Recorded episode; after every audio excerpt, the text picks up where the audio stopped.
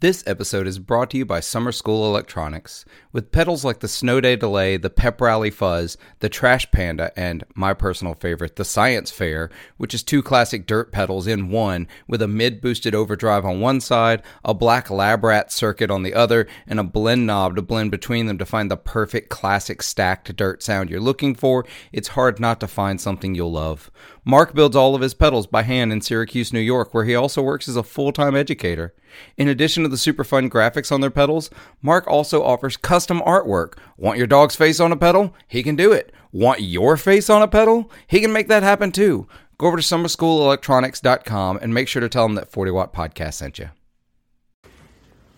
Hey guys, Phillip here, 40 Watt Podcast. So, this week we're going to do something a little bit different because I am at Summer NAMM and don't have a new episode for you this week. But what I do have is I have one of our Patreon exclusive episodes that I'm going to share with you. I've talked to the Patreons. They're cool with it. So what you're going to hear is my extra interview with analog man Mike Piera that shared only with our Patreon. So if you want to see what you're getting with a Patreon subscription, this is the kind of content we're adding just as a bonus for supporting the podcast. If you are interested in supporting the podcast, please go to www.patreon.com slash 40 watt podcast for $3, $5, $10, 25 34 whatever you want to give. You can support the podcast, help me cover the costs of making this podcast possible. You can help me donate some money to charity. This year I'm donating to St. Jude Children's Hospital. Uh, 25% of all proceeds from Patreon will go to them. Uh, and you can help me make lives better for them and make this podcast possible.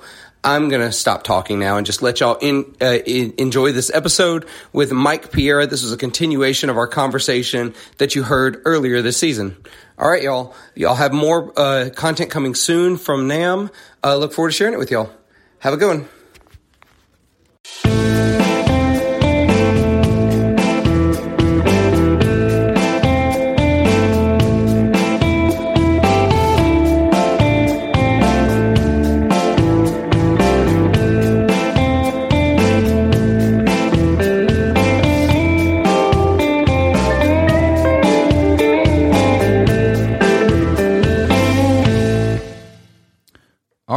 Patreon supporters, welcome behind the paywall. Welcome to the Patreon exclusive content for the podcast. Uh, we are, of course, here with Mike, Analog Man, and uh, I want to I want to start diving into Mike's an, uh, old school vintage gear collection because Mike, you've got some serious pieces. Like I, I watched to give you my frame of reference. I watched the that pedal show episode where they came and visited you, and you kind of went through some of his stuff yeah, you've got some pretty right. cool pieces. Let's start off the top. What's like your favorite piece of vintage gear you got? Let's go in fast. The favorite piece that I have is in Canada with the musical box, the Genesis tribute band. It's the um, EMS Synthi Hi-Fi, the big um, uh, toilet lid shaped effect that was made. I don't even know what and, this uh, is. Made famous, made famous by um, Gilmour and a few others. Uh, Genesis, obviously, since the Genesis tribute band is using it, but it's basically has uh, all kinds of weird phasers, an octave, um, all kinds of random sounds like wah kind of sounds. But the cool thing about it is the way it was designed. It's very primitive uh, circuit design, but it's very cool because each knob on the pedal can be controlled with either of the two foot pedal rockers by and either the knob can go up or down when you push down. Um, and so you can set these knobs for the controllers for all these things. So it's just it's just an incredible design. And if you look on the inside, there's like ten thousand diodes in there to do the um, the, the, the circuit to figure out which thing is is is active or not. but it, it, works and it sounds really cool. And I had been looking for one for a long time. And actually, I bought this one from the musical box, and then they needed because they had a different tour that they no longer needed it on. Anything, um, I think they first used it on the Lamb Lies Down on Broadway. So anything before then uh, wouldn't need it. Um, but then they some started doing some of that later stuff, and now they're going to um, continue to use it. So I don't know when I'll see it again, but I will definitely see it this fall when they're on tour. I, I had never, I've never heard of this piece. I just looked up pictures of it online, and that is wild looking. Yeah, EMS was also was more popular for their little keyboard uh, synthesizers, like used by uh, um, a lot of people in the day, and even like Radiohead used them for a lot, of, and uh, the Who. Um, Pink Floyd. Pink Floyd used them um, for those re- repeating sequences on. Uh, um, oh, it's okay. I'm sorry. No, it's okay. I'm, I'm fried. a little, little, tired, but like, uh, um, yeah, a lot of people use the synthesizers, but they also made this big giant effects pedal. Yeah, no, it's crazy. It looks like what would happen if you combine like a driving simulator uh, with like a Star Trek mixing console. yes, Star Trek it's mixing crazy console. looking. Like it, yeah, it's it's like a series of like nine faders. So not or the version I'm looking at. There's a couple of different versions. Um, yeah, they are four knobs, some switches, and then of course the two pedals you were talking about. That's that is right. wild looking. Right. Okay. And it's amazing that the musical box uses the original actual pedal when when they're performing live, and they have they have so much vintage gear that it's like they're they're like my favorite one of my favorite bands, and even even though they're a cover band, they're still one of my favorite bands. And um, he's got the guitar player he's got the original fuzz pedals like Steve Hackett used, but he built them himself. Not only the circuits, but he made the housings out of like soldered sheet metal copy of the old um, Super Fuzz, the Univox Super Fuzz, which was like a bent sheet metal thing with angles on it and he just took pictures of them from you know from the web, and he might have like emailed me and asked me, "Is this thing four inches long or four and a half inches long?" and and he just made them, and they sounded and worked great. They've got the original drums, the original guitars and basses. Um, they even have the original mixer. They're using this mixer with the old big ass slider knob. You know, like yeah. I don't know, eight channel mixer, and just sliding up these sliders and does it sound fantastic to, these days? No, but it sounds like you're yeah, back in 1974. That is a dedication to authenticity that I don't even understand. Yeah, really dedicated, really dedicated, yeah. and they're great players too. Um, and I, I love the old songs too. Like if you come to Madison Square Basement to hear my band, it's like going back to 1973 or, or even earlier because bands back then used the voice of the theater um, cabinets, which yes. were actually made for movie theaters, but they were the biggest biggest things and the loudest things because they were very efficient. So Rock Band could put a few of those per side, and with hundred watts, you I, could get pretty damn loud. And they just have that sound. It just brings me back to that time. Just I don't know how to describe the sound, but it's like I played a couple of, of, of gigs back in the early 2000s with a set of those Voice of the Theater because the the really? so a buddy of mine, his dad owned a music store in Clarksdale. Patreon listeners, you've heard me talk about this ad nauseum. Um, and when he first opened, he just used his collection as his original inventory. And so they, um, he had these old voice of the. He was in a, a, a, band in the seventies. They covered all the, the, the typical stuff. You know, uh, he played a big 50 watt Marshall, give uh, the Les Paul and, uh, they they played all the, the Zeppelin and the, the he was big Byrds fan. He had several Rickenbackers at one point. Rickenbackers. I'm gonna get this right, but um, wow. he um he had these speakers, and we were playing a show and needed speakers, and so he loaned them to us, and that's what we used for that show. And they're big, they're heavy, they took up a lot of space in the trailer, but that's what we used, and it sounded great. you got to be careful. The diaphragms are kind of delicate. I put fuses in line with the diaphragms, so uh, if you get a little feedback, oh, that's good. don't blow I'd right I did not know. Luckily, we did not blow them, so very very thankful. But um, there's a I can't remember if it's those same cabinets, but it's a similar style cabinet. A piano player friend of mine has. He uses them. he he bought them because he loves old school gear. He's he's he's an older guy. He's a you know retired, but he still plays out and drags his you know Leslie and his. He doesn't have a full Hammond anymore. He did at least go to a keyboard, but um, he uses them big theater style speakers as his uh, pool sound system out by a swimming pool. So that's that's what he listens to music to outside. nice. So Yeah. Well, I love listening to like um, I'll, I have a, a flat screen TV that I, I took down, um, put kind of behind there, and I will put on YouTube and I'll put on uh, Pompeii, Pink Floyd P- Pompeii, playing uh, Echoes or something, and crank it through those speakers. And man, it's just like being there because that's the sound they got back then. The WEM speakers they used were basically copies of the of these uh, voice of the theater speakers, and that's what it sounded like. yes. That's so that. cool. See, that's so cool. I I love that sound. Obviously, I I didn't start playing gigs until I didn't take up guitar until 1999. I was a senior in high school, and so you know all all of that stuff from that time period. In fact, it took me a while to get to it. It was that friend of mine uh, whose dad owns a music store. He was the one who turned me on to Zeppelin and the even the Black Crowes. Like the Black Crowes to get me back to Zeppelin and get me. I had another friend Yeah. who got me into Floyd. I'm still not the biggest like Floyd fan, but I really appreciate the music, you know.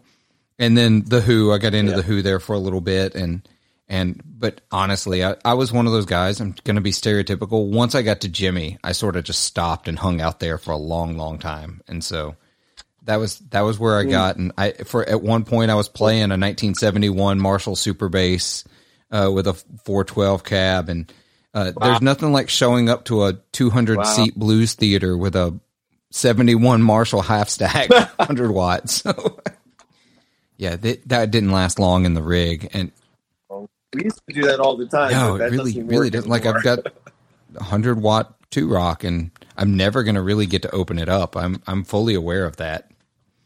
It's it's a different world now. um. So, what's your favorite vintage amp you've got then? Oh, that's a good question. Um, I do have one of the. Um, I believe they made fifty the hand signed uh, Sun Sundragon Jimmy Page amps, and that's just amazing. I've got another. I've got another friend of mine that picked up one of It's- those. So I now I know two out of the fifty. it's just it's so unique. I mean, it just breaks up so early and in such a, a unique way. So that's a really cool amp. Um, I also like, you know, I love my Princeton. That's that's the amp, and like like we were talking about getting stuff on Reverb and eBay is expensive, and like Facebook ads are good. I'm not. I can't remember where I got this Princeton. It might have been a Facebook Marketplace, but the guy actually brought it to my shop, so I didn't didn't I have to ship it because. I hate shipping amps. Take, to take a, an amp that survived 55 years of guitar players and then have UPS drop it four feet and destroy Yeah, it. big that time. piss me off. Absolutely.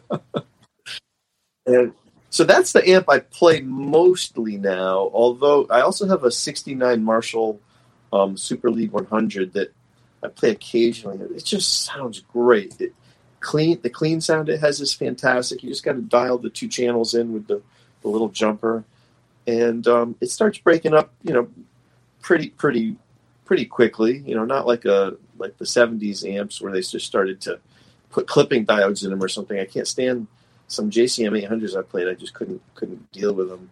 But this one is just oh, it's a great sounding amp. Um, and another one of my favorite amps, maybe my favorite, is the DeArmond. I think it's called an R5. It's a little brownish amp made in Ohio um, by DeArmond. I think they only made them like one year, maybe in 1961 or something. But um, Steve Kimock turned me on to them. He's his sound is so beautiful and then I found out Billy Gibbons loved them. I don't know how many he has, and a few other people. But that's just it's just you know a little five watt champ style amp, but it doesn't sound like a champ. It's got its own. It, it, it, low enough volume, you can really get nice chimey cleans out of it. But then you just get it on the edge or get it cranked. Yeah, and sounds they have fantastic. become sought after. I just looked. They use a a six X four in there. That's interesting. Yeah, have a few uh, there's tunes. for listeners if you're interested. There's one on uh, Reverb right now for thirty two hundred fifty. Uh, there's another one for thirty five, but I gave you the lower price of the two. But and it it is in immaculate condition. Yeah, the, um, it looks brand new. Yeah, I had to. I- Oh, that's cool because they usually get really crusty. The, the the control panels usually get Yeah, it's got a little rust around the second input, um, but the the Tolex and the grill cloth are immaculate on the front. It the, the first thing that people, our first time people kind of heard of these was the Tone Quest magazine. Um, fantastic magazine, still in business, and they had an, an article about them, maybe talking to Billy Gibbons and a few other people, and maybe even Steve Kimock. And then when I read that article, I started looking around, and I, I was able to snag this one on eBay quickly before anyone else read the magazine. I guess I got it. I don't know. I got it pretty cheap though, probably like Ah, I four or five hundred dollars. And uh, that's that's the beating. great. That's that's the older version of beating JHS to putting out a pedal on it or a video on it. exactly. I, I've got a Exactly. have got another podcaster um, who will probably never hear this because he's not a Patreon, but that's okay. Uh, from the Effects Loop podcast, uh, he bought because Josh had hinted that or mentioned that he was going to do an episode on the the gear company. I, I think that's what they were called. I can't remember. There was this big fiasco. They there was a company that formed, got a whole bunch of people to subscribe, and then to never delivered anything. But they had put out some pedals Ugh. Wow. and uh, said he was going to do an episode on them. I assume he still is. He's just trying to get information on it. It's not something everybody wants to talk about. Uh, it made a whole bunch of younger players mad. Right. But he had had most of those pedals, and he like found the couple from the set he was missing, and so Josh hinted at it. So he put the whole lot up for sale on Reverb and sold for some ridiculous sum of money. It's like, come on. It, it's making it so hard to actually find things that you just want to play. Like I'm I'm lucky I have a I have a Paul Cochrane Timmy and I'm I'm glad I have one now and got it before they're insane now. Like just in the last few weeks they've gone crazy.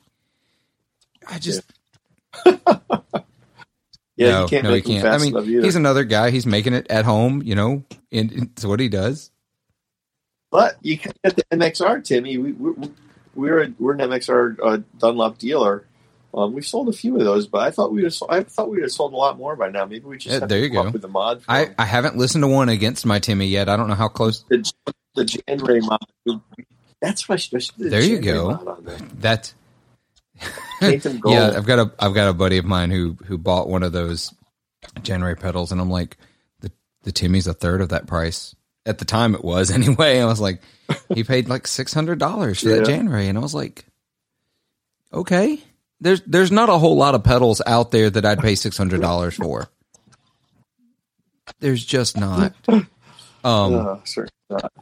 No. yeah, right. Not an overdrive. Have you seen? Um, I've only recently discovered them. The Sabatius or Sabatius uh, Univibes that he's making. Yeah, Yeah, I've heard of I those. I I Those know now good. one person who has bought one, and he said it is a complete and utter revelation. And I'm a I'm a Univibe junkie, and. I I'm trying not to. I'm really really trying hard not to because I do not need to spend that much money on a Univibe. I I do not. And I I saw somebody put what's that? well, which one are you using now? Uh, I, one are you I'll be honest. now? So this is where I'm. I, we're on the Patreon episode. It'll be fine. I'm going to be slightly controversial. I was using the Deja Vibe for a long time, and um, Uh-huh. then you know Mike Fuller is Mike Fuller and says some things sometimes, and I was like, I finally got to a point where I was like, you know what, I I don't. I'm just going to sell this stuff. I, I had a couple of Fulltone things, and um, my idealist n- nature got the better of me, and so I sold them off, which is fine. I don't mind. Uh, then I used the Wilson Effects, the Haze that he makes. Uh, Wilson makes one called the Haze. He also makes one called the Uber Haze, which has a tone knob, which is kind of neat on a Univibe. Um, but it it was a casualty of that same time where I needed to sell some things, I needed to pay some bills, and so right now I'm just using the HX uh, Stomp and for my Univibe, and it's okay. Okay. It's good. It's it's not as chewy, and it just it does a weird thing in the mid range that I don't like as much that I can't dial out of it. Um, so I It- It's really hard to make a good Univibe. So many people have tried, and you know, there's yeah, good, okay. They can make good ones, but to really make a great one is really tough. I mean, Dave Fox has been making them longer than anybody. Um, anybody out there probably add two or three of those people together. Um, and he just gave up. He could not find any good photo cells that were uh, reliable enough, consistent enough, and, and did the right thing. So he's going and redesigning it, and maybe he'll come up with something that can get the Univibe sound, but um, you know can can take it further. Kind of you know the Roger Mayer Voodoo vibe kind of was like that. It it didn't do an amazing Univibe, but it did a lot of Yeah. other stuff. That I, was, and I'm good. I'm going to get another standalone Univibe here, probably not too much longer from now. But the Sabbadius looks really really good. I thought uh, so. Just from the pictures, I thought they were legit the size of the original Univibe. Up until a couple of days ago, I saw a picture of one next to one. It's actually much smaller. It's much it's much closer to like the Yeah. the Deja Vi- Vibe size. But it it's got that it's cool. it's got the aesthetic, and the aesthetic's important to me, and it shouldn't be, but it is. Um, so, but if you know anybody else I'm missing, uh, Fox, I'd I'd love one of his. A buddy of mine has one of his, and Yeah, I um as far as how difficult it is to make the Univibe, um, I've been I was maybe one of the first Sweet Sound dealers back back when Bob Sweet started making his um Ultra Vibe in the I guess the mid '90s or so, and um, unfortunately we lost him several years ago, also due to cancer. But and his wife Barbara has been making them pretty much ever since, but this last year she finally just had to give up. It was just too hard getting the parts and and you know just doing it and just she just couldn't do it anymore. But um, luckily, I've got her to build King of Tone boards for me now, so hopefully that'll get Oh, the that's King of fantastic. Tones going a little faster. that's very cool. Yeah, Keep her busy. well, that's very cool. I didn't know that. So, um, it's the Univibe is one of those effects. It's just it was the first modulation effect that I ever really got into. Excuse me. Um, there's just something about it, and like I've tried to.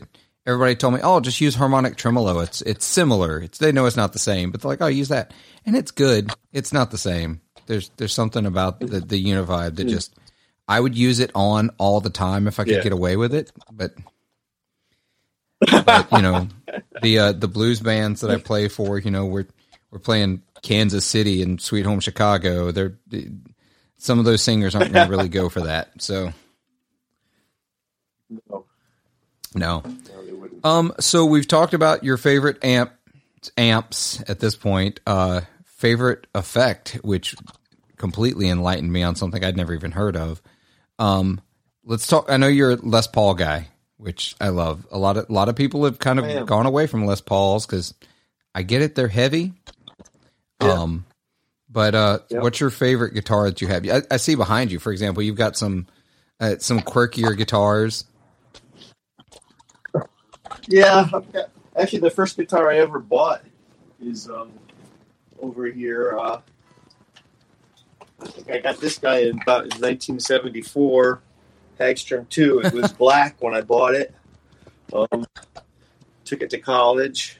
Um, I believe it has a Telecaster pickup in the neck now, and oh no, that's I think that's a Strat pickup, like a 70s Strat pickup and like a 70s Telecaster pickup in the bridge, which are really nice, but it still doesn't sound good because the neck is like, you know, half Oh, an inch yeah. thick. It's got no meat on it. And it's also got no frets because it n- never really had much frets and I've played it to death. Um, but yeah, I got to keep that one forever. Um, and then a cigar box guitar my brother gave me and some random. Somebody keeps. I have one of these. Um, some weird Japanese guitars up on the wall behind me, and uh, somebody keeps contacting me to, to buy that Guild Yeah. Thunderbird looking one on the right.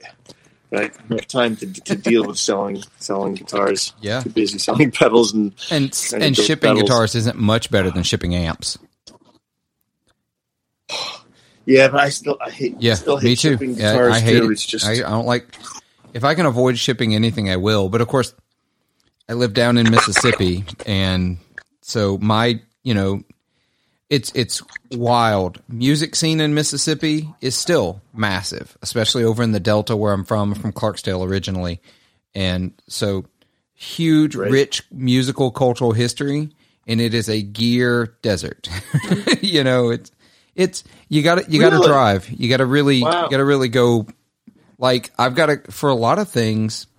I, I'll give you an example and this is a, a bad example because it's a boutique amp maker but so i got that divided by 13 right and i wanted to get a matching cab because i'm an aesthetic person especially on stage i need things to match if i'm playing a marshall i want a marshall cab if i'm playing if i'm playing a divided by 13 i want a divided by 13 cab i'll change the speakers if i want to but i want what goes with it there's no divided by 13 dealers around me. You know, they don't have a ton of dealers to begin with, but like the nearest dealer, Right. I think there's one down in South Alabama, like way South Alabama, and there's Atlanta. And then after that there's Texas. And it's it's and you run into that like various issues in various you know pick pick the maker and it may not be Alabama, Atlanta, and Dallas. It may be Nashville, which thankfully is only four and a half hours away. Um, but it may be Nashville, uh, Lexington, Kentucky, and Little Rock, Arkansas, which is like five hours away. So, um, it it just gets tough if if you're not into. I I don't mean this to sound negative, but if you're not like playing Peavey and you know cheap Mexican fenders, you know that's that's it. Mississippi is saturated with Peavey. Right. We've got plenty of Peavey. Yeah, Yeah, that's for sure. That- pretty they hand them out much. Uh, you you know you, you you're born, you get a slap on the butt and a Peavey guitar. I mean that's just the way it, the way it is. So, um, I've played I've played my fair share of Peavey gear, and I like my fair share of it too. I mean, I'm not gonna I'm not dogging on it, but um, if if you have more refined tastes, you're gonna have a harder time down here. So. Right. And Facebook Marketplace sucks. I mean, you can find deals, but for every deal you find, you messaged 15 other people who never even bothered to message you back. We'll be right back. This podcast is supported in part by Stringjoy Strings. I'm a snob, at least that's what people tell me. I'm never okay with good enough, and that's where Stringjoy Strings come in. They're better than good enough. They're the best. Stringjoy are making some of the finest strings available today right up the road from me in Nashville, Tennessee. They offer custom sets, balanced tension, coated strings, the works. If you need it, they can probably make it happen. You should be using Stringjoy strings, and if you're going to order from them, you really could help this podcast out by clicking the affiliate link down in the description or show notes below. You get amazing strings, I get a little bit of that back to help the show keep going. It's a win-win situation. Get your Stringjoy strings today.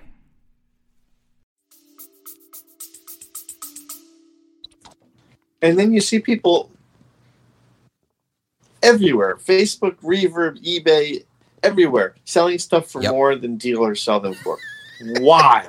Why is someone going to buy it from you when they can buy it from a dealer with some, hopefully, some support Yeah, and some kind of guarantee? it doesn't make any sense. people i always i always try to sell things and this is even in the business i've al- always car i used to flip cars too back in like the the, uh, the late 70s to make money i would you know buy buy sports cars fix them up resell them i always try to sell something for the price i would buy it at if i didn't own it at that time and i saw it that car for 4500 bucks i would have bought it but i'll sell it at that price Right, know exactly. it's a good price. The idea is that you want to sell at a good price that people will buy, which means you need to try to buy at a price that's an actual legitimate deal. yeah Uh, rather than going the other way around, buying at regular price and then trying to jack it up. And yeah, it doesn't make any, it doesn't make any sense. I see it all the time. And it doesn't happen with just expensive gear either. Just today, I saw someone post on Facebook a lot of three of the Behringer pedals, right? It's like three Behringer pedals, and it was like all three pedals for what did he, what was his price? Like $60, right? And it's like, yeah, Yeah, they- when they're well, $10 that was that was the things like somebody somebody commented thankfully they were like you realize that Sweetwater has all of these for nineteen dollars right now on their website, brand new. it's like he's like, oh, I was going by reverb prices, and reverb right now is more than Sweetwater brand new. I'm- Like it doesn't make any. It does. It makes no sense, and it comes down to. I think it really comes down to like market education of buyers. Like they don't understand. Like I saw on saw this on Facebook, and there's there's this seller, and I'm gonna make an assumption that she's selling an amp that was not hers. Like maybe maybe she had someone in her life that passed that or the- moved on pedal- and pedal- she listed this amp. the The first key is she said antique and not vintage. so it's a it's a super reverb, and it's a 65 reissue super reverb. It's obvious because it's got an IEC plug on the back. I mean, and no ground switch, not even a hole for the ground switch, right? It's obvious. But she's got it listed as antique collectible amp for like $1,900. it, it didn't make any sense. Terrible. So it is what it is. Um, but I I will just I'm gonna get close to wrapping up because I know you've got a ton of work to do and it's getting late and I still have to eat dinner and it's after nine and I just realized it. But um I will say just from from me, I really appreciate your approach to your pedals that you make. Uh your you're sticking to your guns with the way you make them. Like not, you know, you you made your concession with the Prince of Tone. It's not your fault people went insane over it and just then distribution lines got crazy and uh I I have a King of Tone and I've told people I, in fact I have there I have clips on YouTube if anybody wants to go see them. Me I was playing I don't know if you know who Kingfish Ingram is, Christone Kingfish. Um yeah, he's from Clarksdale, name, is a buddy of mine uh, invited me up on stage at one point and I I played with him for a couple of songs. I had a Les Paul, a King of Tone, and uh, that's that deluxe reverb, and that was all I needed. It literally that's the pedal that can go with me to every gig and just be everything I need. And because you know I you, Right. you need two stages of overdrive, you just do. Everyone does. Well, that's uh, one of your uh, Mississippi folks, Yeah. I believe, Luther Dickinson. He he told me when he came back from that first uh, Black Crowes tour that he took that King of Tone and whatever back line they gave him in whatever country he was playing, he got through the gig. And That's, That's what I made absolutely right, and it can go in the front pocket of my gig bag. And that's it's. I know that no matter what amp you give me, I'm going to be able to work with it and be able to play. Um, which that is everybody. A lot of people say, "Oh, you can do that with most drives." No, you can't. There's a lot of overdrives out there that you just can't use with every amp. Um, go ahead and try to use a tube Sure. screamer into a Vox. I mean, just yeah, Tube Screamer is going to be a little too compressed for some amps. Something like a Timmy is going to Yeah. be too hard for some amps.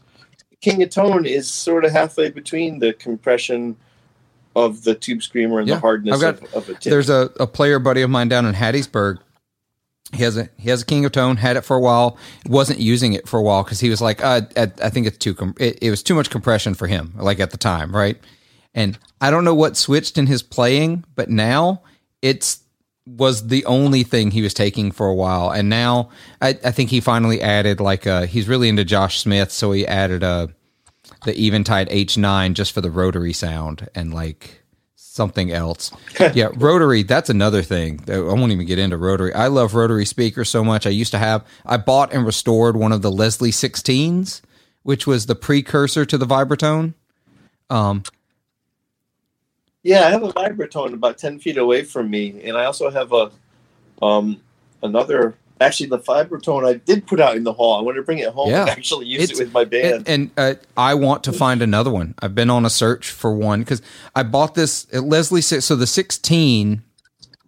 Uh, so CBS bought Fender and Leslie at about the same time. For listeners that don't know that, they bought them at the same time, and they made this unit. They had two: the Leslie sixteen and the Leslie eighteen.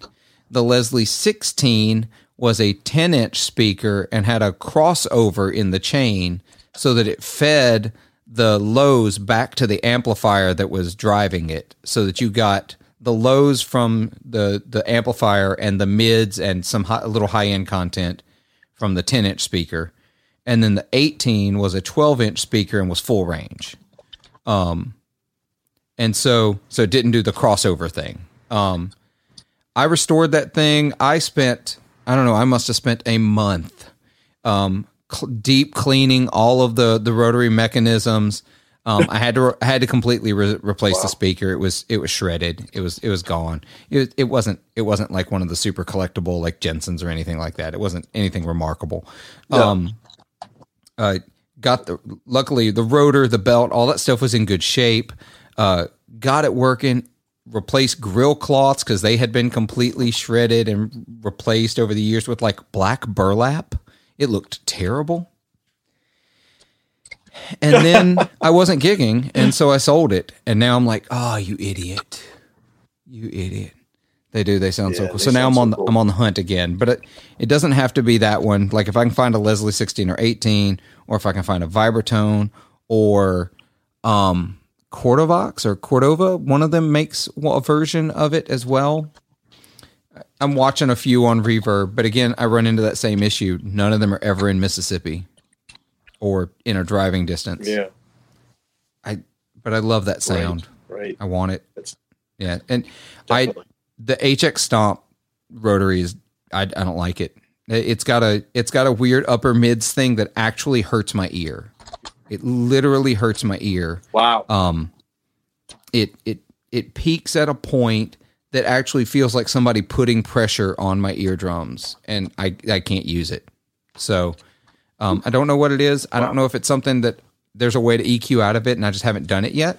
But I'm gonna work on it. Yeah, but I'm gonna quit talking your ear off, Mike, and I'm gonna let you get back to work. And I sure appreciate you taking time to talk to me, and it means a lot to me Um, uh, and Patreons. Uh, appreciate y'all hanging out with us, and uh, appreciate you uh, your support. And uh, I'm going to let y'all go with the the usual. Uh, be sure to be good to yourselves, be kind to each other, and make some noise.